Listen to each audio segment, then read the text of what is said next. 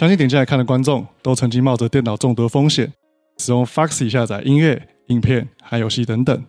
然后等到下载完成，在打开档案前，都必须将喇叭给关到最小声，不然就等着让全家人都听上一首爱情动作片的交响乐。而这款流行于当时的 P2P 软体，发生了哪些你所不知道事件呢？大家好，这里是 Peter 三兄弟，我是 Ian。Foxy 究竟经历了什么事情？2006年 Foxy 是由景昌资讯科技有限公司所推出的繁体中文 P2P 分享软体，主要流行于台港澳等地区。因为 Foxy 的界面设计以简单为主，相较于 BT 种子来说，使用者不需花费太多时间研究，就可以轻易上手。而 Foxy 透过点对点的下载方式，让使用者电脑之间可以互相传输档案，同时它的下载速度非常快，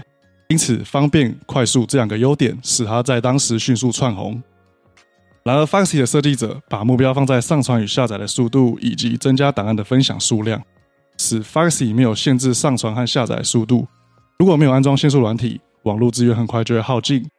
为了让 Foxy 上有更多档案可以下载，使用者在下载档案的同时， Foxy 会在使用者不知情的情况下，将自己电脑硬碟里的档案分享出去。而上传的档案没有完善的验证机制，导致许多病毒、私人档案很容易在 Foxy 上迅速传播，甚至被很多有心人士利用。也就是为什么很多时候明明下载的是年度大片，但最后都变成病毒和 A 片的综合大礼包。这造成许多人在使用该软体后，整台电脑中毒必须重灌，而这样缺乏安全性的上传方式，引发了日后许多的资料外泄以及侵权的问题。2007年4月，台湾的使用者发现，只要在 Foxy 上搜寻笔录，便可找到好几份的笔录资料。原因就是由远景在警用电脑里安装了 Foxy， 而这起事件也让当时的警政署下令，全国的警察机关必须删除电脑里的任何分享软体。Foxy 官方对于此事件的回应则是，本事件与软体无关，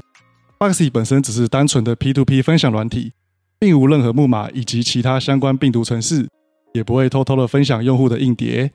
同时呼吁大家请在官网下载 Foxy，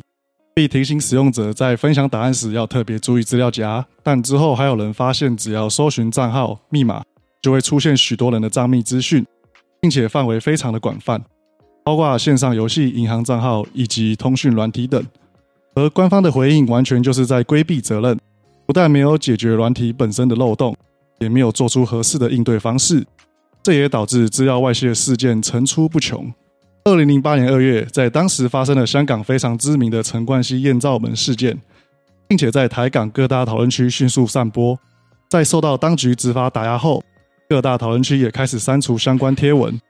然而有网友透过 Foxy 上传相关照片，并且以闪卡命名来躲过香港警方，同时也让照片的源头数多达上万，使警方无法将所有照片封杀。经过此事件后，刑事警察局侦九队表示，正常 P2P 软体需要指定资料夹才能分享该资料夹的档案，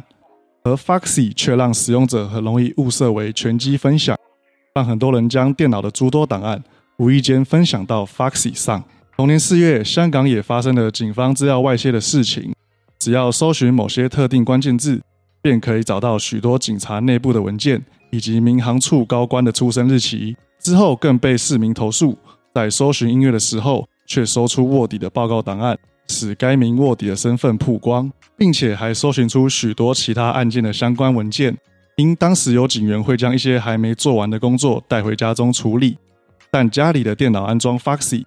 所以许多的机密文件都在无意间上传至网络并流传开来。而在2009年，苹果日报指出，外泄的内部文件多达177份，其中包含了女警的验身报告，还有行动计划及市民报案口供等。当时的 Foxy 对于资料的安全性造成了相当大的影响。香港的海关、医管局及入境处也都发生了资料外泄的问题，甚至可以在 Foxy 上找到一份海关官员所写的口供记录，其中资料包括职员的姓名编号、嫌犯的个资和案件经过。病历资料也被流传于 Foxy 中，而且资料非常详细，就连消防处也遭殃。内部的考核文件及月薪职等等资料也可以被 Foxy 下载下来。这不仅让大家开始质疑 Foxy 除了下载侵权的档案之外，看不出来还有什么其他的用途。2009年4月15日，因为 Foxy 上充斥着许多盗版音乐及影片，侵权金额高达将近58亿元。于是板桥地检署将设计出 Foxy 的景昌资讯科技公司以及负责人李宪明依违法著作权法起诉。隔年3月也被多家电影和唱片公司提告，最终李宪明因违反著作权法擅自公开传输罪被判处1年半的有期徒刑，并且景昌资讯科技有限公司必须支付70万元的罚金。这起案件也成为了第一起因为擅自公开传输罪而被判刑的案件。2011年3月，新竹市一名男子利用 Foxy 软体下载了其他人的消费记录，从中获取信用卡资讯，盗刷购买 3C 产品，并将盗刷的商品拿到网络上拍卖，用来支付生活开销与购买毒品。总共盗刷了18笔，金额达7万元。该名男子被依诈欺、伪造文书及妨碍电脑使用罪移送至新竹地检署侦办。同年10月22日，因为一系列的侵权及资料外泄事件， Foxy 官方表示，由于使用者的不当操作，造成许多机密资料外泄，让台湾法院认定该软体具有一定的争议性，因此经过协商后， Foxy 将正式终止服务。在这之后，只要下载最新版的 Foxy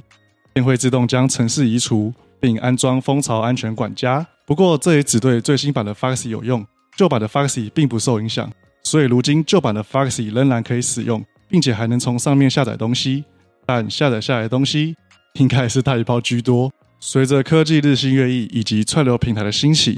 让用户不需将音乐及影片下载到装置上，即可在平台上观赏。除了增加便利性，也降低了下载档案所面临的风险。 Foxy 的案例让大众了解到治安问题的严重性，而培养正确的网络防护观念，才能保障自身的网络安全。这里是彼得三兄弟，那我们就下次再见咯，拜拜。